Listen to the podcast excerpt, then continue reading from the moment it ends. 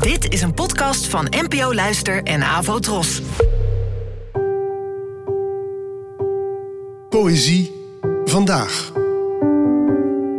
Met Ellen Dekwits.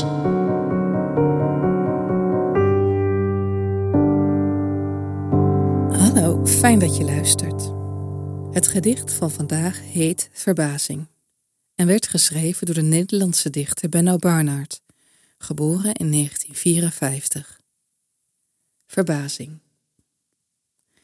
Vandaag ben je dus voor het eerst in de wereld. Ik waarschuw je. We zijn al de nodige eeuwen aan het proberen. Ooit krasten we in een kleitablet sterrenbeelden, banen van planeten. We vreesden de ondoorgrondelijkheid van de dingen. Nu is het een eeuw van wetenschap en verdwazing.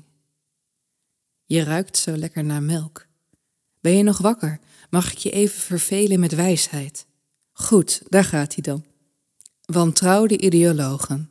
Maak menselijke fouten. Zoek het midden tussen Christus en Eros, Einstein en bidden. Bemin vooral. Je bent pas een paar duizend jaar van verbazing.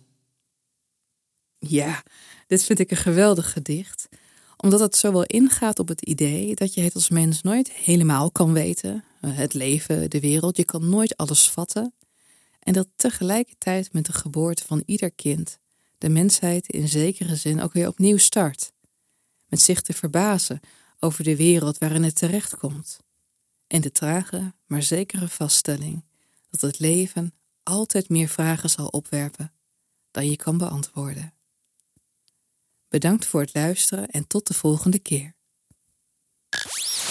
Abonneer je op deze podcast via de gratis app van NPO Luister. Daar vind je ook een handig overzicht van het complete podcastaanbod van de NPO. Afro Tros, de omroep voor ons.